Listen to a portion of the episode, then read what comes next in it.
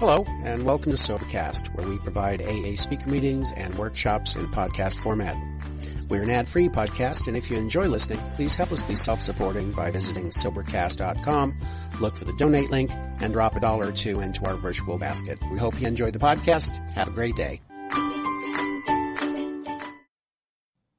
My name's Ralph, alcoholic. And we got a long way to go and a short time to get there, so I got to dispense with a lot of the preliminaries. Although I want to thank Dick again for having me come out. want to, uh, Keith, thank you and your wife for picking me up at the airport, and uh, that always impresses me. You know, and, and it doesn't mean anything to most people out there. It means something to these people sitting up here. Um, that people will go out of their way in Alcoholics Anonymous. You know, uh, you know, to get me to go to the airport to pick my mama up is hard, you know, let alone. so these guys, they don't even know me and they show up at the airport and they, you know, looking around. Is it him? Keith knew who I was this time, so it was kind of a lot easier than it normally is.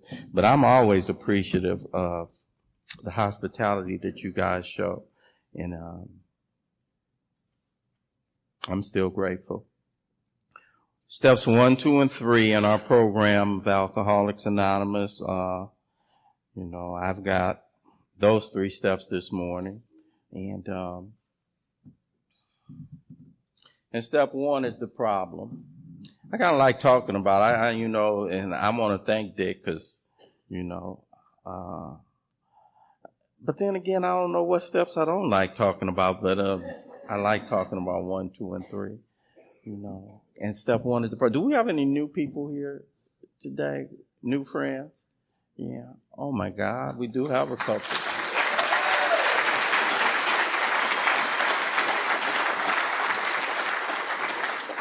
Go to a gathering like this and it's a lot of people who are thirsty for the program of recovery and who've been doing this deal for a minute.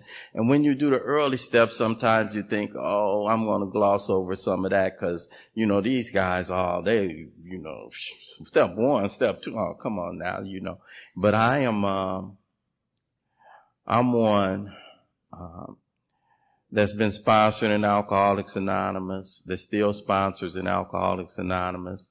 I'm one that still believes that and you can't go wrong when you speak the language of the heart. And I like talking to new people. You know, I had some, a friend one time tell me, Ralph, wouldn't it be good to just go to a meeting where everybody is just doing, is already in step 10, 11, 12, all and, and I'm like, that seems to me kind of like going to a hospital with nobody but doctors. Why would you be up? you know. They said, wouldn't you like to keep the riffraff out? I'm like, we are the riffraff. What are you talking about? The riffraff out. But especially our new friends.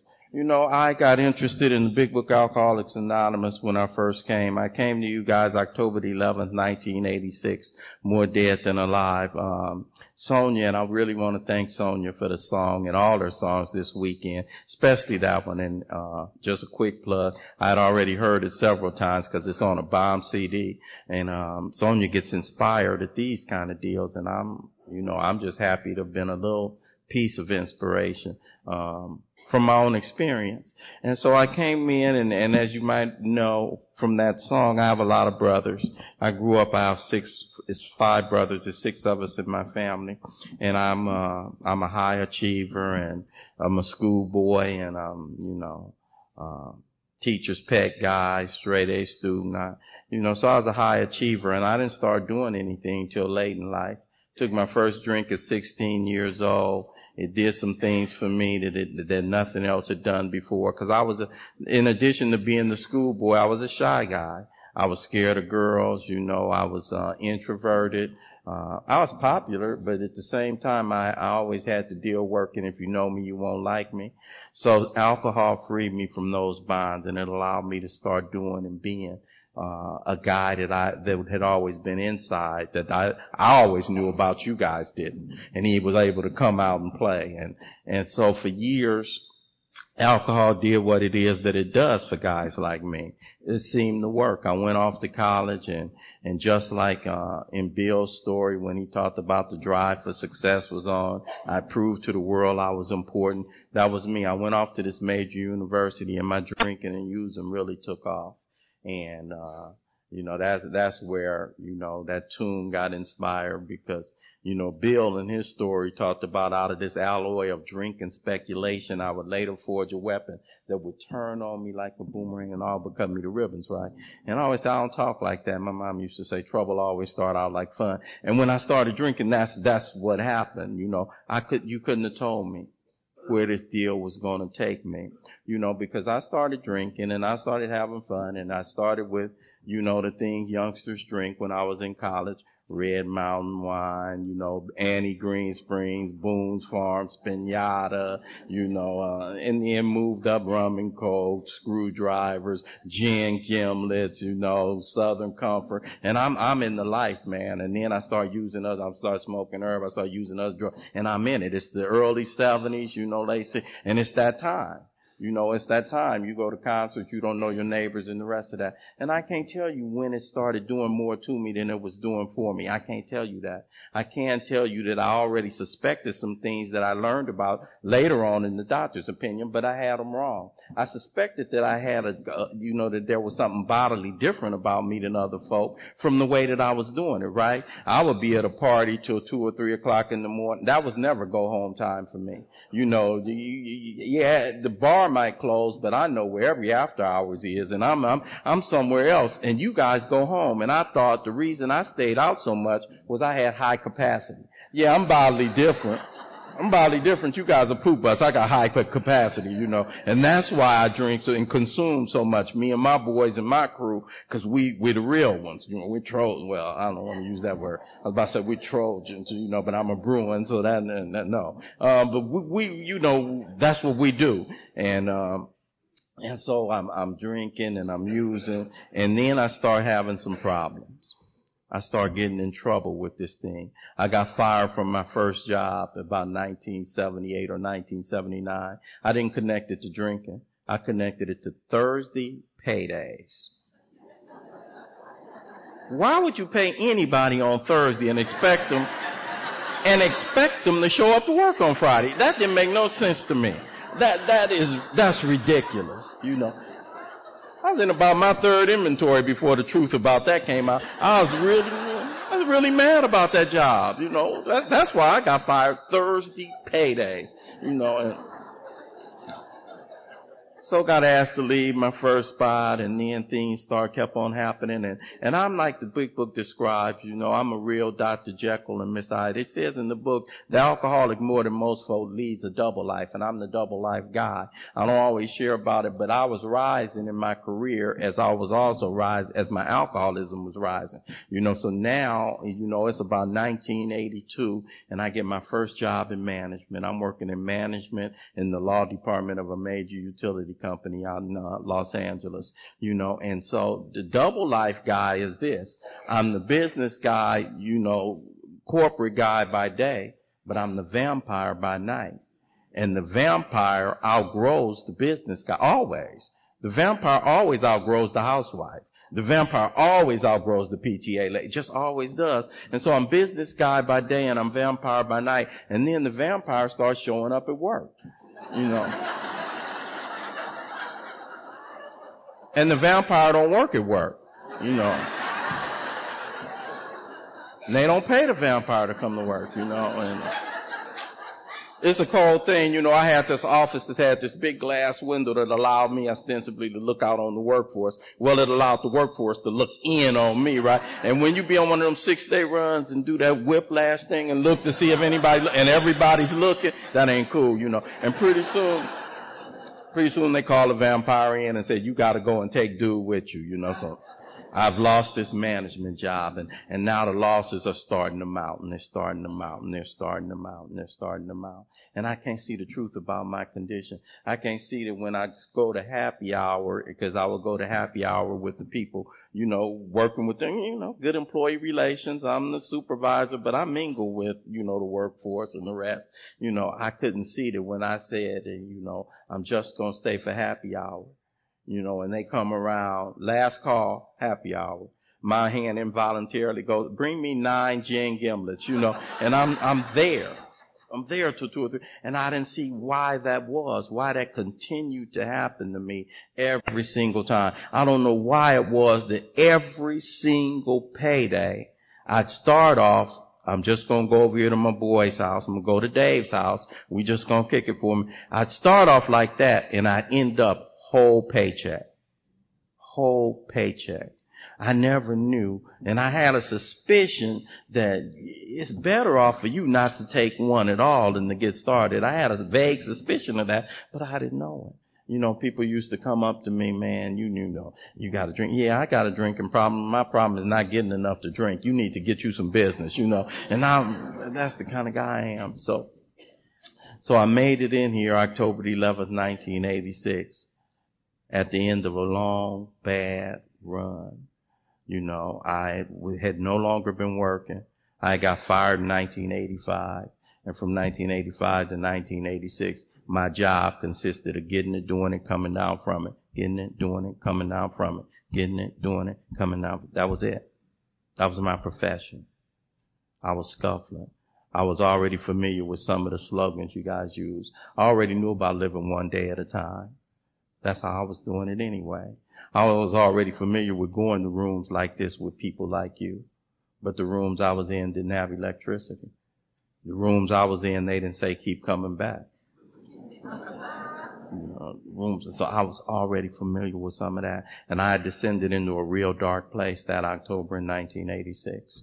And guys like me don't get second chances. I had lost that management job and I was through. You know, I was married at the time and I had been separated from my family. I didn't know where they were living. I didn't know where my little girl was enrolled in school. I didn't know, you know, it had been a long time since I had answered anybody's eight o'clock or nine o'clock wake up call to go to work. And, you know, I no longer thought I was employable. And I got to that place, that jumping off place. And I got to the point where I had conceded to myself, it's like this and it's just gonna be like that. You know, I love that part in the book when it talks about how dark it is before the dawn. Cause you don't know when, when dawn is coming. You don't know. Something about grace. When desperation meets opportunity, a little window opens up. Better jump through the window. And on October 11th, 1986, desperation met opportunity. My brother was in a treatment center already, and a guy was chasing me in a black truck. And I just was tired that October 1986. And I told my mom a lie. I said, if you let me up in your house and stay in here this weekend, I will not leave. And Ryan's in a recovery program and he's got a bed for me. He didn't have a bed for me but I needed to get up in my mom's house because I just wanted to rest that Saturday morning. And to seal the deal, I called my brother in that treatment program. I said, man, tell mom you got a bed waiting on me. And you know how when you knew the recovery and you can't wait for one of your loved ones to join you and Ryan was on the other end of the line saying, hell yeah, man, I got a bed. You want to come down here? We got this a bed for you. And the miracle of it was I stayed in my mom's house that weekend. And when Monday morning came, I went down to the Harbor Light Center on Skid Row in downtown Los Angeles. And on October the 11th, on October the 13th, of 1986, Grace came calling, and I went in that uh, treatment center, and they took me to a meeting of Alcoholics Anonymous, and I embarked, started embarking on this journey, and I was able to connect some dots. I was able to put some flesh on my experience. Step one is the problem and step one is a conclusion I draw based on my experience. I don't come up in the rooms of Alcoholics Anonymous and mull over my condition and say, oh, I decide that I'm powerless over alcohol. No, alcohol decided that for me. Thank you very much. It took me coming in these rooms for me to connect the dots because I always, I'm twisted, you know, so I read the doctor's opinion. And one of the reasons why I like the big book Alcoholics Anonymous so much and one of the reasons why we have this workshop set up this weekend and these things have come into play anyway is there are people who've discovered what I discovered what takes place in this big book Alcoholics Anonymous. You'll hear a lot of people say that this is the, that the solution is in the big book Alcoholics Anonymous. Well, I want to let you know something. You know, the directions for the solution is in the big book Alcoholics Anonymous, but God is not contained inside of 164 pages. You know, in the program of Alcoholics Anonymous, this is the basic text for recovery and it's our instruction manual, but the program Alcoholics Anonymous is dynamic. It's alive. It walks and it talks and it shakes hands. It's got a beating heart. It's got arms to hug and it's got shoulders to cry on. It's got ears to listen. The program Alcoholics Anonymous. So when you hear the presenters come up this weekend, we're not going to be taking you on a textbook tour and grade you on how well you know the information. This is not an intellectual exercise. You know, I have a sponsor and he always talks about you can't treat a spiritual condition with intellectual means. So by no means am I up here to talk about this. The reason I talk about this book, you'll never hear me talk about. It's in the book, so it's true. People wrote the book. Matter of fact, people just like us, flawed people, drunks, people with a whole bunch of problems. They had, they were newly sober at the time. When the book was being written, the oldest one in the group was coming up on three years. When the book was published, the oldest member of the group hadn't even had five years yet. But you will hear me say, it's in the book because it's true.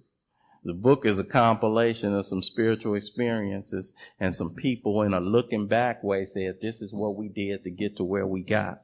And if you want to get to where we got, this is what it is you do. What the book does for me, every step of the way, it does several things. Number one, for each one of these steps, and as you hear the presenters come up this weekend, they'll share it with you. For each one of these steps, it tells me why I need to take this step. Why I need to do it. What is it about me? Step one, admitted that I'm powerless over alcohol and that my life has become a unmanageable. Why do I need to do that? Well, as long as I keep on fighting, I'm going to keep on losing, you know. And it's, it's, it's, that, that whole, the paradoxes in Alcoholics Anonymous took me a long time to wrap my head around. This whole surrender to win concept. I played ball. You know, any guys out here to play ball, you don't quit. You know, you, no, you don't never quit. You don't give up. In my neighborhood, you don't give up. You don't show weakness. You don't show no signs of weakness. Hell no. That's weak quitting. Surrender, that ain't in my vocabulary. It's in, it, it's in me, but I don't want you to see it's in me. You know, I, I yeah, I get scared, but you don't show scared. You know, and so I, I associated surrender and quit with scared, with weak when you know something is bigger than you and defeated you. So, so I, it took me a long time to wrap my head around some of these concepts. So this idea of surrender, the whole kind, the, the notion that underlies that first step, you know, it's not one that I, that I sat up here and wrapped my head around. It's not one that I welcome. It's one that I walked into as a result of my condition. You know, I, I love when it talks about crushed by a self-imposed crisis we can neither avoid or evade. And that's going to second, but that's where I got. Bill Bill Wilson in his story, he talks about quicksand was all around me. Stress out all around me. No friendly, and I mean, there was no friendly shore in any direction for me. And you know the cold thing about quicksand? The more you fight, the more you sink. The more you fight, the quicker you sink. And I was going down slow. And that October in 86, man, I got to the point where I was beaten to a state of reasonableness. I had tried Alcoholics Anonymous three times before, and each time I had come to the program, I had come and I was serious about staying sober. Dead serious about staying sober. Hard for a guy like me though, cause I have, I'm handicapped by some stuff. One is I couldn't ever find myself in the rooms of Alcoholics Anonymous. There's a thin line between identifying and comparing. And I would always compare and I would never identify. And so I would read the big book Alcoholics Anonymous and I couldn't find myself in any of the stories.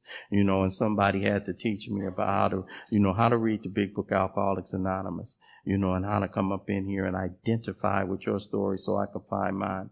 So what I would do at a meeting, you know, I would listen to a speaker somewhat like me. I pick out what in my ears was the most profound thing that that speaker shared about. Make sure tomorrow night when I go to a meeting, the speaker's not there and not too many of you guys. Repeat what he said. Tack on and keep coming back. And I thought if it was true in my experience, you know, if I thought if I claimed it from the podium, it would be true in my experience. And I kept getting loaded, kept getting loaded, kept getting loaded, kept getting loaded, kept getting loaded and I learned something.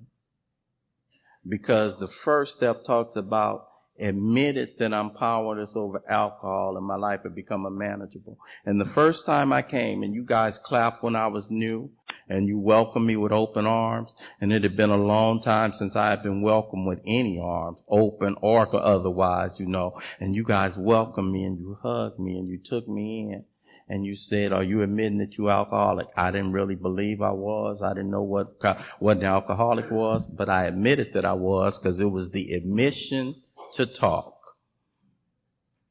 It was the admission fee that you had to pay in order to share at a meeting.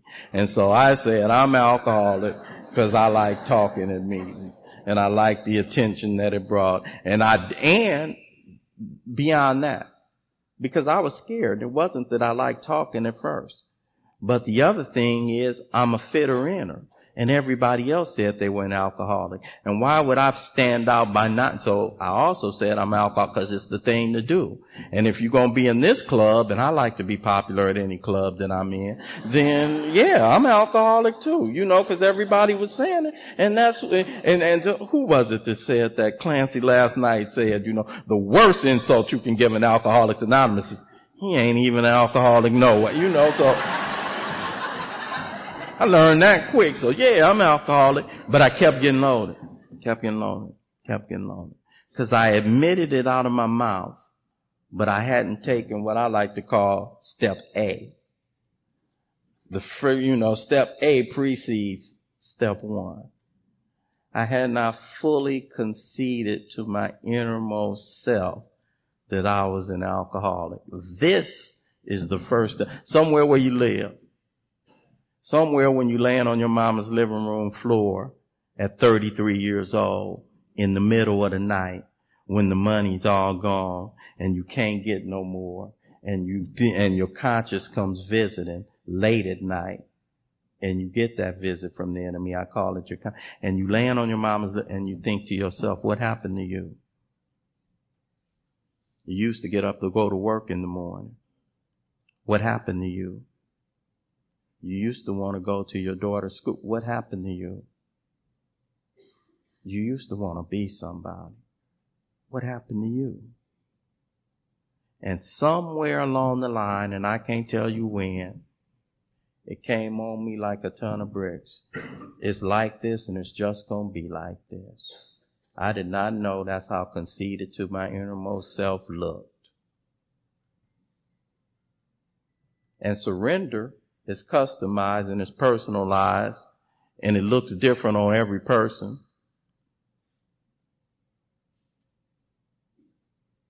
It's hard to see it from the outside. And it's a looking back experience for each and every one of us. That's how we know. Somebody said, how you know you surrender? And for each and every one of us sitting in here, it's a looking back process of shit. I didn't know that was the date, but looking back, I see. That's what happened. Cause I thought I had been surrendered before and alcohol surrendered me. You know, and I came in here in that condition, beat up, out of ideas. You know, two conditions for me to get this program in that first step. Number one, I had to want it. Number two, I had to be hopeless. I had to run out all, all hope and game and coming up and coming back and plan B and all that. And I came in here in that condition, man, that October in 1986. Found out that there's something bodily different about me.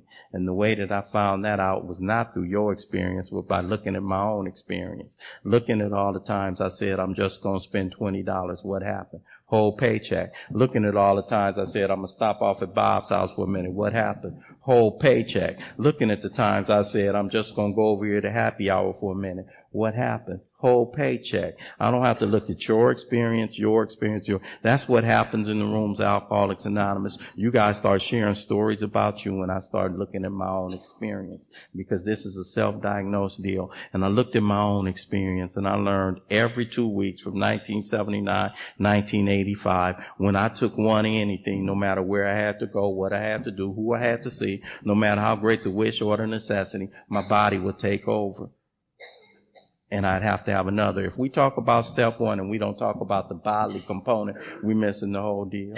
Dr. Silkworth says any description of the alcoholic that does not talk about that you know, the bodily feature, you know, is incomplete. So we spend a whole lot of time, you know, and, and for anybody who's new to this process and anybody who's interested in this process, the whole description of what happens to me that makes me bodily different, it starts taking place in the doctor's opinion. It continues on through Bill's story. You know, it works its way up through there is a solution. Somewhere midway through, you know, um, more about alcoholism. I like the way that they title the chapters. You know, first we start there's the doctor's opinion, and the doctor's opinion is a diagnosis. That's what we normally get when we go to the doctor. And when we go to the doctor, we go to doctors for, you know, we go to shrinks for mental stuff. But when we go to an MD, a doctor, it's something that's wrong with my body.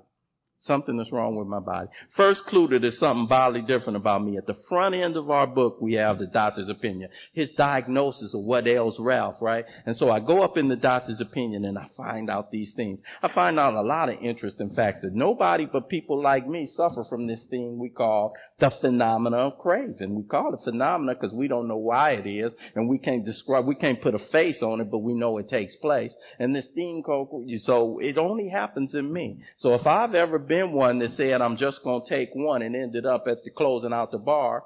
I'm in that number. You know, I'm in that number. If I'm one of the ones that said I'm just going to spend 20 and ended up spending the whole paycheck, probably in that number. If I'm wanting, you know, so I, I look at that and I like the way that the book is written. So you, we got the doctor's opinion. Then we say, okay, we're going to tell what it is that we do. The basis, of Alcoholics Anonymous. We're going to do one alcoholic sharing with another. That's the basis. One drunk sharing with another. The rest is the fluff. You know, the, you know, we have the taper, we have all, but the basis is one drunk sharing with another. And we start that with Bill's story. Beginning of our book, we're going to have one drunk sharing with another. And he's going to share his experience, strength, and hope. He's going to share what he used to be like, what happened, and what he's like today. And I'm going to see the progression of the disease of alcoholism with a face on it. And if I track Bill's story and match mine next to it, I see the progression in my life. So then we do that and then, okay, dude, you came in here, you tore up, you messed up, you wore out. Now we're going to give you a little hope. There is a solution. Because when you read Bill's story, Bill is a cold out, ooh, you know, you, uh, there, there is a solution, Ralph. There is a solution. You know, yeah, you tore up and the rest of that. Whew, there is a solution. Okay, dude, before you get carried away, let's talk some more about alcoholism. Let's really get you grounded again before you get, cause the goose hung high, just like Bill said. We're gonna talk some more about alcoholism. And then we talk some more about alcoholism. And midway through that chapter where we're discussing the bodily difference, it turns on me. And it says all of this, this talk about taking the first one, it would be pointless and academic if you just don't take the first one. Just say no. That's a hell of a program of recovery if it worked, huh? Just say no. I can't just say no. Matter of fact, why would you? I never wanted to say no. What the hell is that about? No. You know. And so it turns on a dime. It says academic importance. It says because the real problem of the alcoholic centers in his mind Rather, why, why you say that? Why is it center in my mind? Cause guess what? I already talked about spending the whole paycheck, but every two weeks, stone sober. Not under the out, not, not because of phenomena of craving, which happens after I take the first one. Stone sober after getting wore out the previous two weeks, after getting everything taken the pre, after coming home remorseful again, after coming home without a check again, after not being able to buy Christmas presents again, after saying I'm not going to do this again, something happens on Wednesday prior to the Thursday payday. Something happens. And stone sober, my car seems to drive to the LIQ on payday.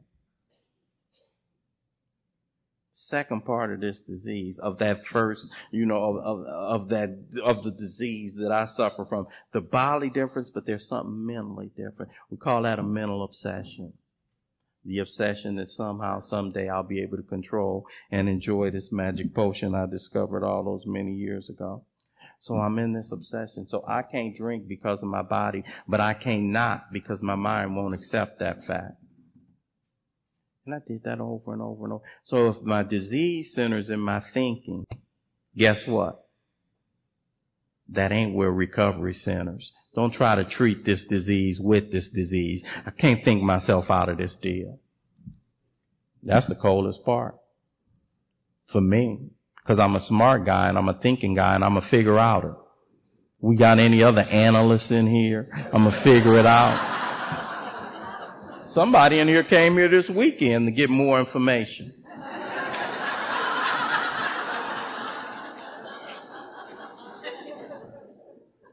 deal ain't always about the acquisition of knowledge and information. How about the acquisition of knowledge and information? We're going to share a lot of information from this book this weekend. We're going to share that. And the biggest piece of information I can share with you is I don't treat this disease with this disease.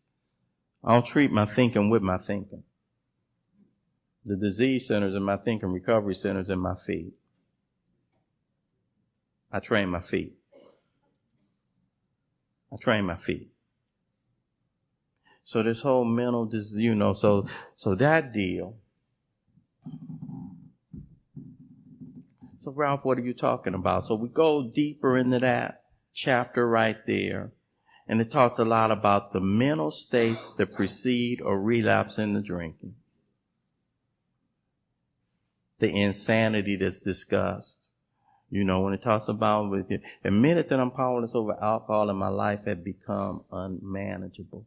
And so we do a lot of talking about the first piece and that unmanageability. That co-part, the thing about the unmanageability for me early on was easy to see. I didn't have a driver's license. I didn't have a place to stay. Hadn't had a paycheck in I don't know how long.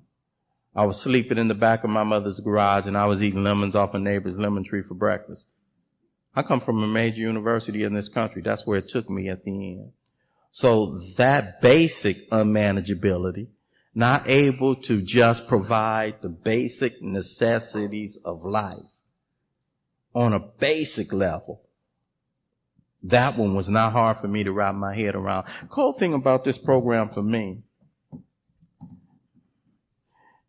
is the desperation that's associated with the first step. Um,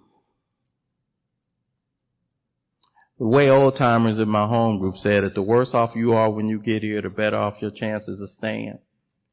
And so I'm grateful now. I wasn't grateful then.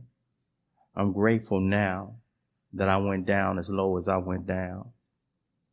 I'm grateful because I came in here really, really, really, really desperate. Didn't come up in here out of virtue. Didn't come up in here because I'm a good guy. Didn't come up in here looking for God or looking for the way. Came in here just hoping to learn how not to spend a whole paycheck every two weeks. Hoping to get my ex-old lady back. And just hoping to get a good night's sleep in somebody's bed, in a real bed. Now, I'm not a guy that ever slept in the street.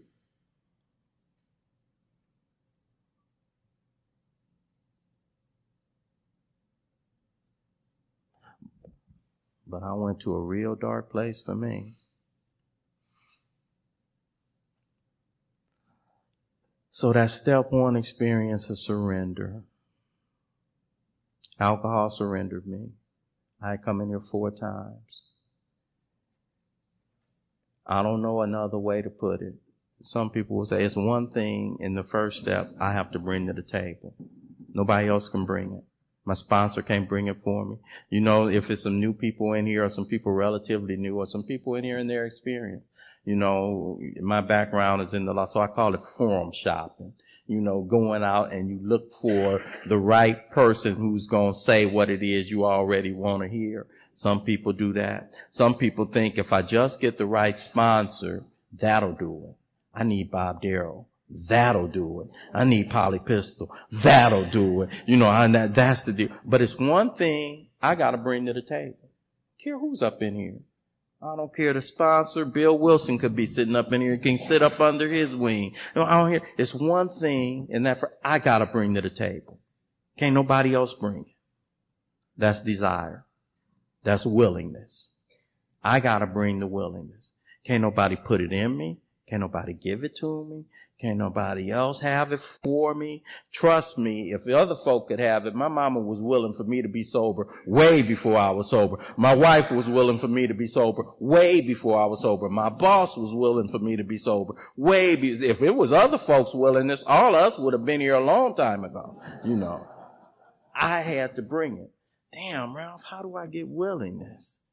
How do I get that up in me? I've been struggling with this deal for the longest in any area of my life. How do I get it? I don't know what one way to get it. I don't know, but one way to get it. Well whooped ass.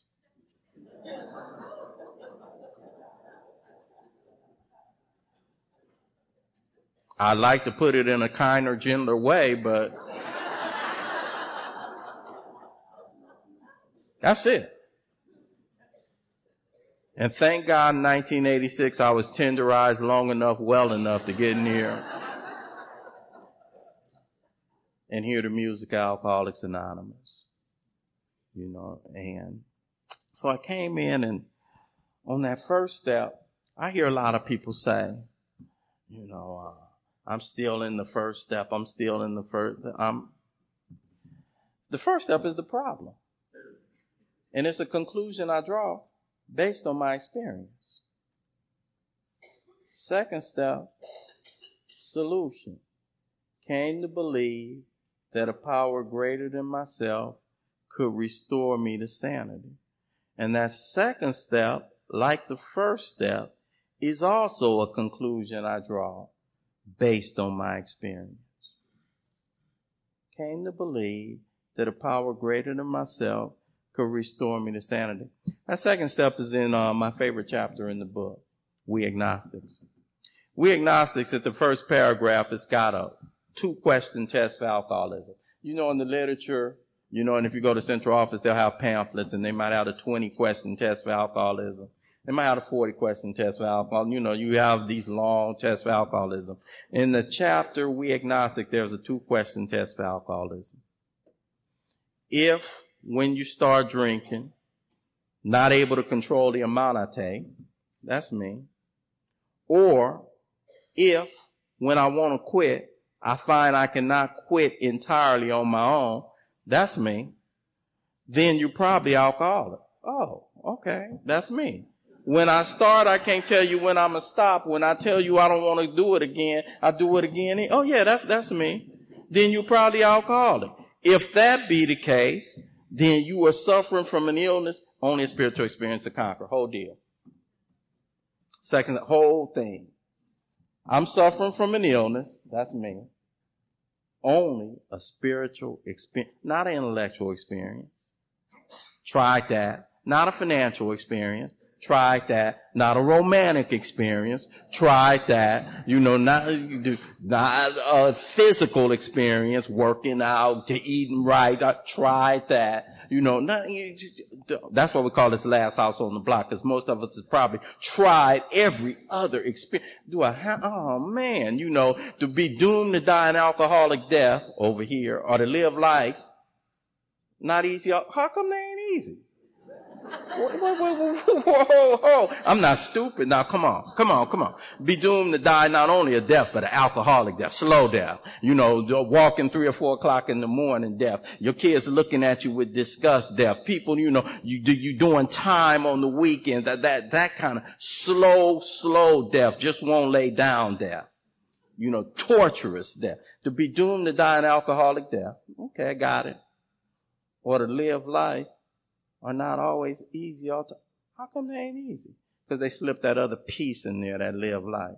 Or to live life on a spiritual basis are not always easy. First time I read that, I identified. Wow.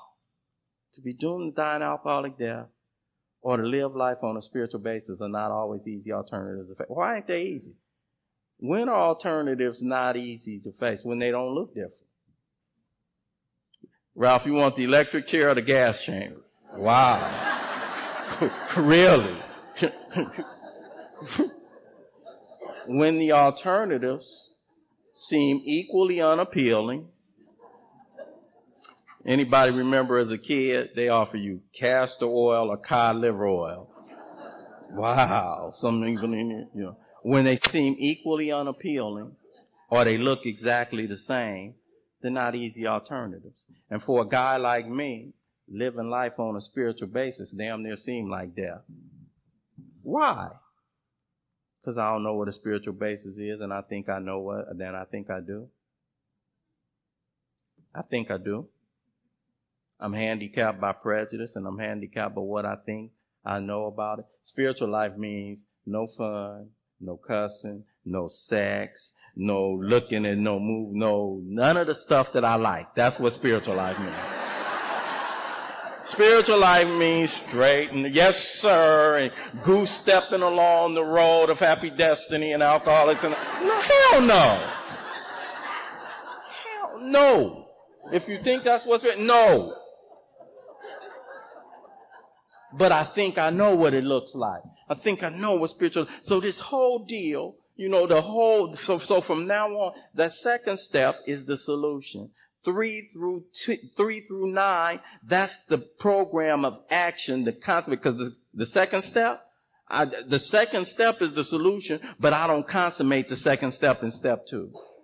Second step is consummated at the end of nine. When you get ready to go in the ten, it'll say, so by now, for by now sanity is returned. Comes back after doing some stuff after doing some stuff. But that second step, you know, that, that coming to believe in a power was hard for a guy like me. And I was raised in church. I was raised in Baptist church. I was raised under doctrine and I was raised under orthodoxy. I was raised under this is what it looked like and this is what it better look like for you. And it didn't feel like that for me. I'd sit in church. I'd hear the stories. They sound like myths.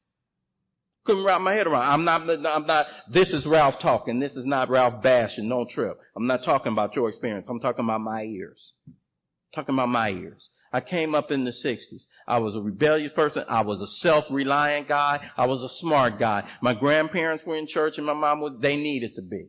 They were old people from the South that had immig- that had come out to Los Angeles, blue collar guy, you know. By the time I was already in high school, I was more educated than my granddad already, you know. So yeah, dude, you need to be in church. Y'all look good being, you need your life directed by somebody else. You ain't slick as me, you ain't sharp as me, you don't have hustle like me, you don't have game like me, you don't have intellect like me. You are not gonna rise to the levels I'm gonna rise to, granddaddy, you know. And, and, and that's, that's how I thought. You know, I came up in the 60s. Religion is an opiate of the people. I'd rather smoke mine. Thank you very much. You know, I say stuff like that. That's, that's the era I came up in.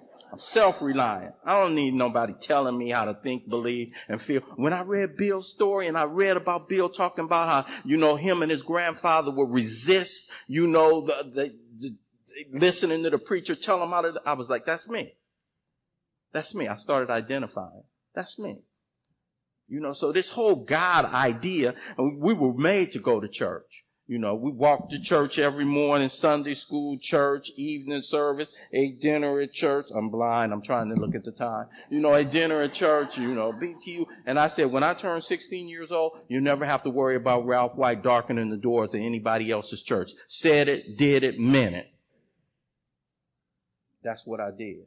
And that's how I was. So when I came in here and you guys started talking about this idea of a power that's greater than myself, you know, it was really something I resisted, you know, but I didn't resist as hard because I was tenderized, you know, and there were some things in my experience that worked for me in the second step experience.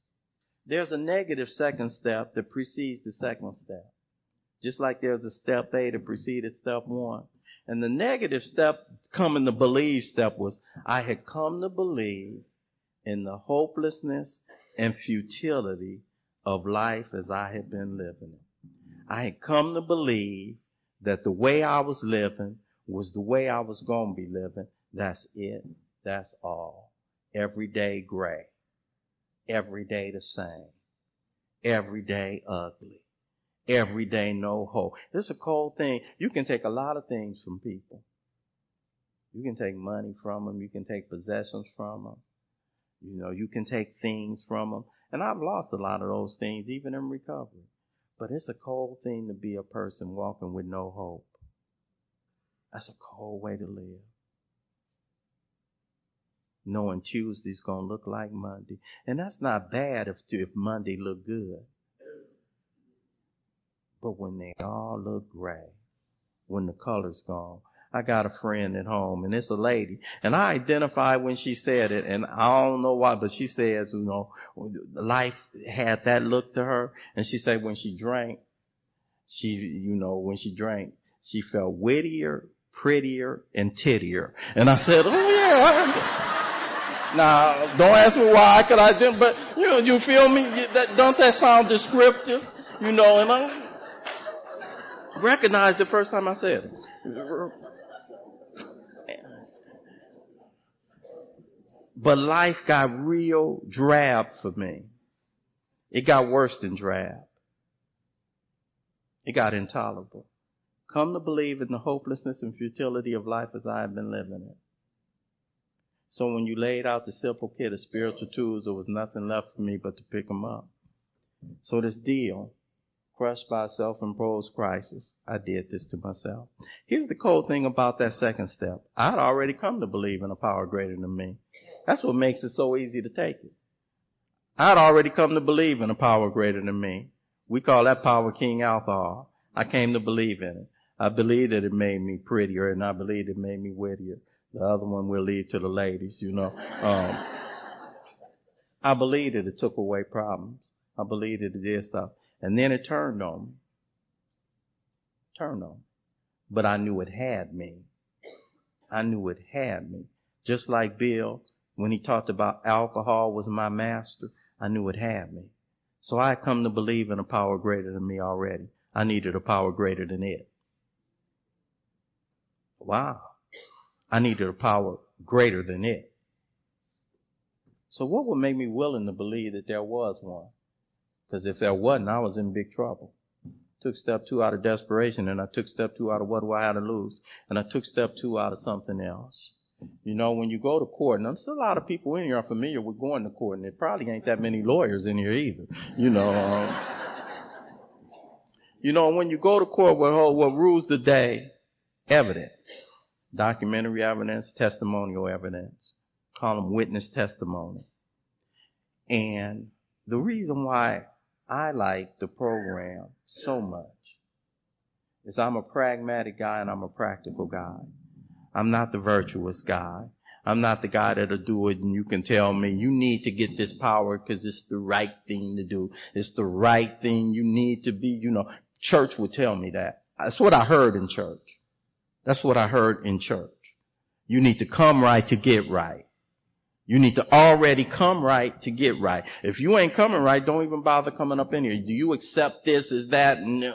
You already got to be accepting of some stuff. You already got to say you down with some doctrine. Yes, I am going to follow these dictates. That's, you already got to come right to get right. And that was, you know, that was hard for me. But up in here, what ended up happening was folk would be what I like about the program what I liked about the power and what I like about when you go to chapter four and read it. It'll talk about why it makes more sense to believe than not to believe. It makes more sense. It makes more sense to believe in this God idea Not that it's virtuous or it's right or you'll get a reward somewhere. It makes more sense to believe than not to believe. I was talking about my granddad, right? And in the book, it'll say some things. See where spiritual people are right. See where they've been, you know, they've been exhibiting a degree of stability and usefulness and happiness that you should have been seeking for. And I could never see that. So all the times I'm slicker than my granddaddy and I'd have made more money in a year than he'd have made in his life and all the stuff I used to say to myself. And then when I was in the midst of this process, it dawned on me and maybe somebody might even ask me, Ralph, how many times did your granddaddy ask you for bail money?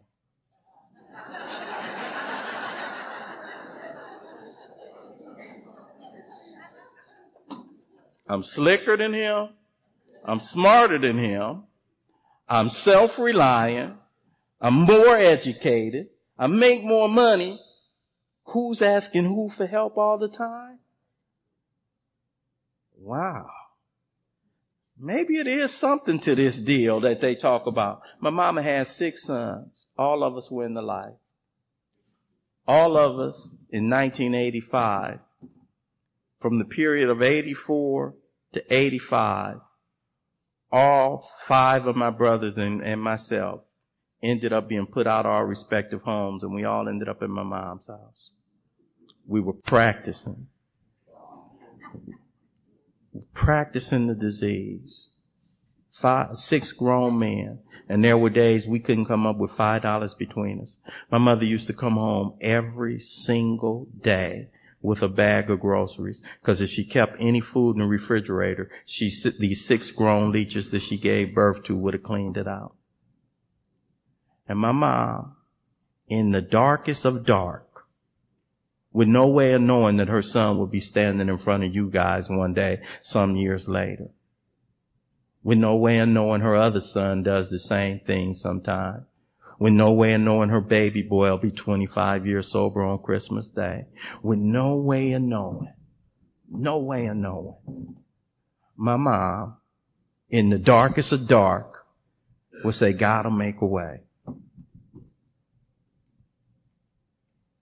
And I would look at her with my slick, sharp, smart self.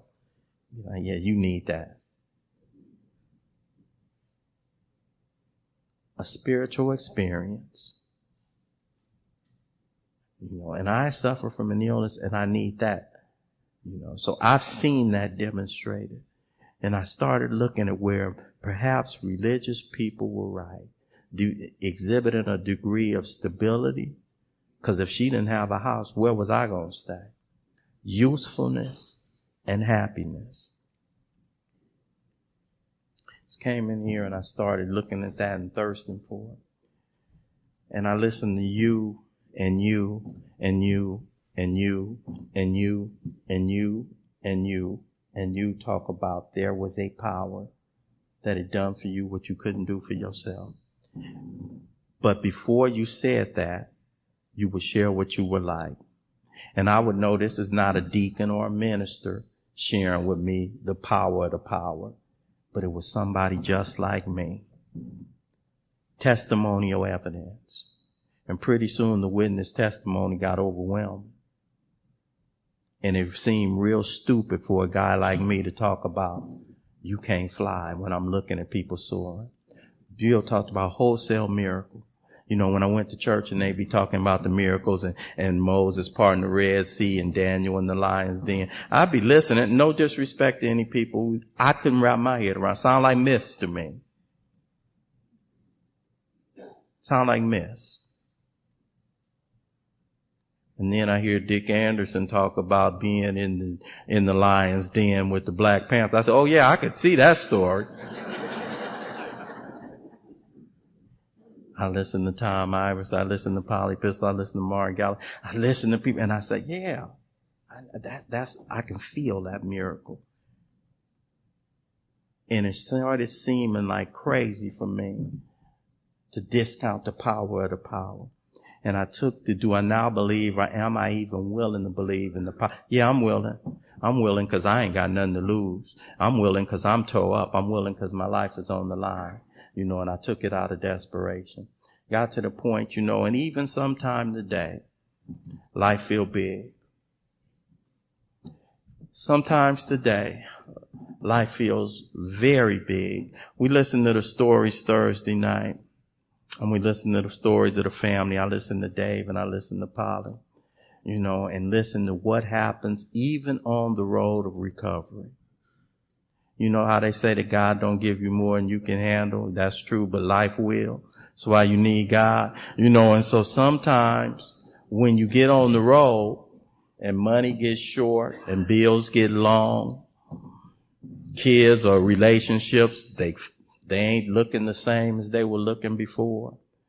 Sometimes you driving and you just feel like what's a, you know, and I was talking to a sponsee and I got squarely confronted with it again. That question we get to. Either God is everything or he's nothing. What was my choice to be? First time I heard, read that, I'm like, how could I choose that anyway? If God is God, don't matter what my choice is. God is God. What do you mean? What was my choice to be? My choice to be. Either God is everything or he's nothing. Either he is or he isn't. What was my choice to be? Well, for those of you sitting in a dark place right now, sitting in a situation that seems like it's beyond what it is that I have the means to, to deal. You know, we get in a season, it's Christmas, and sometimes for a lot of people it's really happy and joyous. Sometimes for some folk it's one that reminds me of man, I don't have what I used to have. Man, I'm getting caught up in these expectations and what I think about myself. I'm 59 years old. I don't have a retirement plan. I don't have no money saved up. I'm wondering what is life going to have in store for a guy like me. I'm wondering what the hell is going to be going on. Either guy and I was talking to a sponsee and she was laying, she was laying it out and it just gets real clear to me. God, everything or nothing. God is God. God is going to keep God, and the problem is Ralph keep Ralph. What's my choice to be, dude? Because God is going to keep on doing. It ain't that God stops in grace. Grace is grace. Grace is coming. God do what it is He do. I walked up to a meeting. I was about nine months sober. I was bopping up to a meeting. Old timers see me. Ralph, what's going on? Oh, I'm just doing God's work. He said, what you think you can do for God, God can't do for himself.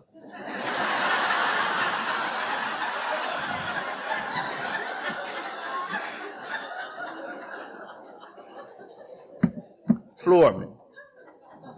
Floored me. Cause I thought I gave the right answer. Cause I'm the right answer guy, right? And A, I'm, I'm the right answer guy. What, what, what, was wrong with that answer? You know, I'm nine months of doing God's work. I said, but, you know, raised right in Alcoholics Anonymous. Really raised right under the lash of alcoholism. So somewhere that smug superiority I normally roll with, that arrogance that I normally roll with, that, that, that intellectual arrogance, it was beat down in my first year. And I was really one that came in here and got at the feet of the old timers. I was really one that came in here and listened to you guys like only the dying. I was really one that came in here and I started going to meetings, going to meetings, going to meetings, going to meetings, going to meetings. There's something that's underrated about the feet training that's required in this deal. And part of the feet training is the repetition. And we don't talk about that as much because we talk about, we'll be talking about some lofty stuff and we'll, the presenters in here will be going into the theory, but there are some back back to basics in Alcoholics Anonymous, particularly not just when you knew, sometime when you all, I gotta go back to basics and do the repetition. You know, the thing about this deal that you don't know, unintended consequences. You don't even know. Some stuff you do and they have consequences you're not anticipating later on. You know, you don't know that that's what's gonna happen. You know, you just doing the deal. You just doing the deal. You're just doing the deal. So this, this picking up ashtrays, and this listening to people and this sitting down and shutting up and being quiet. What it is, unintended consequences. You know, there's some humility being developed in a guy like me because humility ain't hoped for, wished for, thought up. You can't, you can, it can, can't be, it's developed. When we go to meetings, it's more than just the acquisition of knowledge and information. You know, sometimes it's about the development and the cultivation of something that I can't get no other place. So this development, this cultivation and this humility that I didn't know I had, I know I had, you know, but it was being developed unknown to me, you know, and so I'm sitting here with the old timer and so I just asked him, John, what is it? You know, if I'm not supposed to be doing God's work, he said, Ralph, check this out. This is your job. Your job is to do for God's kids. God's job is to do for you.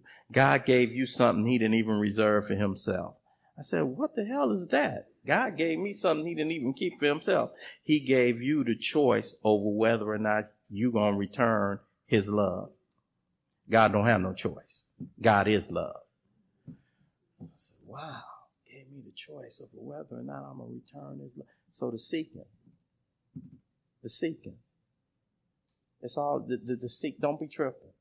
You know, you, you'll get intimidated if you come out here over a weekend and you hear the presenters. You know, you hear somebody waxing like Bob Darrell. Don't trip off that. You're not gonna talk like Bob Darrell. You'll hear Tom Ivers throw up here with 50 something years. Don't, you ain't gonna get 50 something years tomorrow. You, that ain't gonna happen.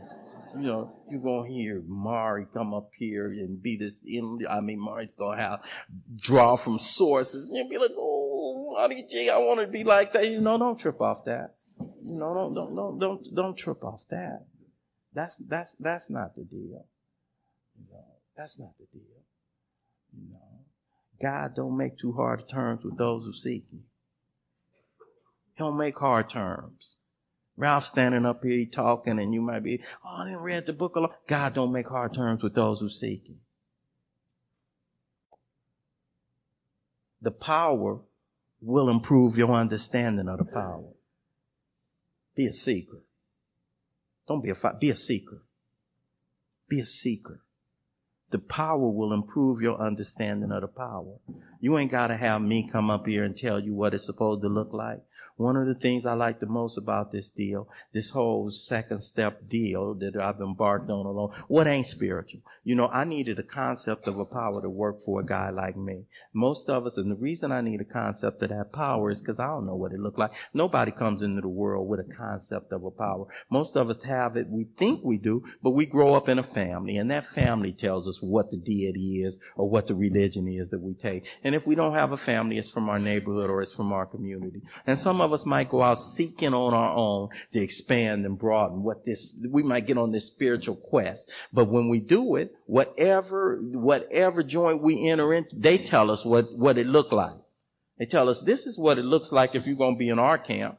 This is what the power looks like. These are the characteristics. These are the rules and the regulations for being a member of this deal. You know, so this whole, this, this, this concept of a power, this, this and, and for me, I'm constantly refining the concept because I want to power this person over the Ralph. And not only do I want to, un- I'm, I'm not really trying to get an understanding of the power. If the power is small enough for me to understand, he ain't big enough for me to trust. I'm not trying to understand God, you know. What I'm trying to do is get in relationship with. I want relationship. That's why it says a God of your understanding. Not a God that you understand. Don't get that confused. Whatever your understanding is, that's enough. That's enough. You know, but I want relationship. I want walk, talk, relationship. So when I'm in the car, I, I, I be like, dude, I don't know. You know, you be talking about you don't give me more than I got. I think you got a little bit too much confidence in your boy right now because you putting too much on me. And I, I'll just be talking. Power made me and I got a mind that's got a mind of its own. Sometimes it think what it think. And I say, okay, when it go left, I say, okay, you don't want to put it up in me. Uh, don't blame me. You know, I'm just, you put this thing up in me, but I'm talking and I'm seeking and I don't know what ain't spiritual. I fall down. I'm messy. I do stuff. You know, and but two things that I think come from any experience that I have. I'm not a guy that spends a lot of time tripping off the mistakes I make up in here. Two things that happen, lessons and blessings. Lessons and blessings. Either a lesson or a blessing or sometime, most time both. Lessons and blessings. Don't trip off falling down. I used to think the spiritual meant floaty, doing stuff right all the time, not making mistakes, not doing the same thing. I do, not, not only do I make mistakes, I make the same ones. Probably the only one up in here this weekend. I don't tell you. I'm, I'm, I'm, you know, I'm the messy guy. I need this power. And you know, and sometimes I think that I'm just one of his special boys because he puts stuff on my plate. Sometime for me to come and tell you guys that there's a power that can do for you in spite. You know, and so I come out of that deal And then I get convinced that my life run on my will can hardly be a success. How do I do that? Third step. Made the decision to turn my will, which is my thinking and my life, which is my actions over to the care of this power that I've been trying to get to in the second step. Cause I'm after a spiritual experience. Don't forget that. Whole rest of the journey. I'm after the spiritual experience. 12 step process is a process of ego diminishment. The whole 12 step process is a process of ego reduction. Whole 12 step process is a process of grow God, shrink Ralph. Grow God, shrink Ralph. When you talk about how do I grow, you know, there's a part in the book that talks about, you know, if I don't enlarge and perfect, enlarge, bigger, perfect, better, enlarge and perfect, bigger and better my spiritual life, how? Through self-sacrifice and working with others, I won't be able to survive the what? Certain trials and low spots. I'm after bigger and better in this spiritual thing that I, I discover because anything that ain't growing is dying. So that second step experience that I step out on, okay, how do I put it into action? How do I come to believe? How do I make this thing work? Well, first thing I do, I make a decision that I'm going to turn my will and my life over to something other and bigger than me. Why would I do that? Look at your life. Being convinced that my life run on my will can hardly be a success. Well, let's look at the record when I first came in. No driver's license, no place to stay, no job, no relationship, wife left, don't know where his little girl was enrolled in school, didn't think I was employable. I'd say you were doing a pretty fair job of mismanaging. Yeah, I'm under new management. You know, and so I do that, that third step.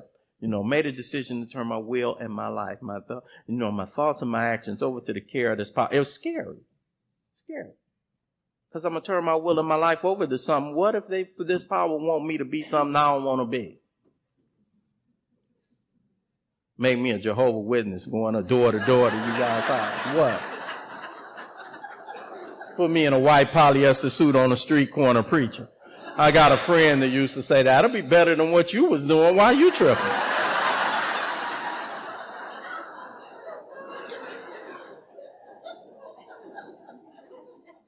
You know, and I, I need visuals sometimes. You know, and when I think about this power and, and my relationship with it, because I like to grow my relationship with God. So when I say something like that, oh man, you know what? Oh, and when I say something like that, what will God, it, it lets me know what I think about the power. Why do I think God want worse for me than I want for me? What does that tell me about my concept of the power? Well, I don't believe that God wants worse for me. I believe God wants better for me. How many parents we got up in here? We got a lot of parents in here. If you're a good parent, you don't want the same thing for your kids. You know, you got one kid that's a computer nerd, you got one kid that's an athlete, and you might be fathers and goddamn, get off that computer. I want you to go play football. And your kid is scared. No, that ain't being a good parent. A good parent wants Bobby to play football if you want to play football. He wants Joey to be a computer nerd if you want. What makes me think God is any What makes me think God is going to turn me into Bob? He going to make me the best Ralph I can be. Gonna make me the best Ralph I can be. Not gonna make me something other than me wants better for me than I want for myself. Does better for me than I can do for myself. When I do that third step prayer, God, I offer myself. It's so powerful. Sometimes it still blows me away today. Third step prayer. I offer myself to you. I'm, I, I know I'm getting ready. I offer myself to you. Build and do with me as it will. First time I took the third step prayer, I was a year sober. I was a year sober. And it blew me away when I thought about it. If I walk up to Sonia, the year sober Sonia, I offer myself to you to build with me. Dude, keep it moving. What? You know, I wasn't a vision for you. I didn't have nothing, but God don't do that. The, the, the thing about the third step prayer, anybody up in here, God don't do that. You ain't gotta get right. You ain't gotta be right to get right. I offer myself to you, still lying. Take me. I offer myself to you, still holding. Take me. I offer myself to you, still in bed. Okay, take me. I offer myself to you. I ain't through writing these. Okay, I ain't through lying. I ain't through doing all the things. I ain't through looking at the at the porn. I ain't through it. But I offer myself to you to do something with me, just like I am. I ain't got to clean up to come there. I ain't got to do. I offer myself to you. Do something with me. And I'm gonna tell you something over the course of these past 26 years. He's done something with me. He's done something with me. He's done something with me. And I gotta remember that sometimes. And I'm still a work in progress. He's still doing something with me. I still stand on that. I still rest on that. My life, not only my recovery, my life rests on that. You know, this whole turning it over deal. You know, and if you're sitting in here right now and you wanted these people to talk about, Ralph, I keep turning it over, but I take it back. I keep turning it over, but I take it back. What's that about? Well, Margie's gonna tell you what that's about. My name is Ralph. I'm an alcoholic.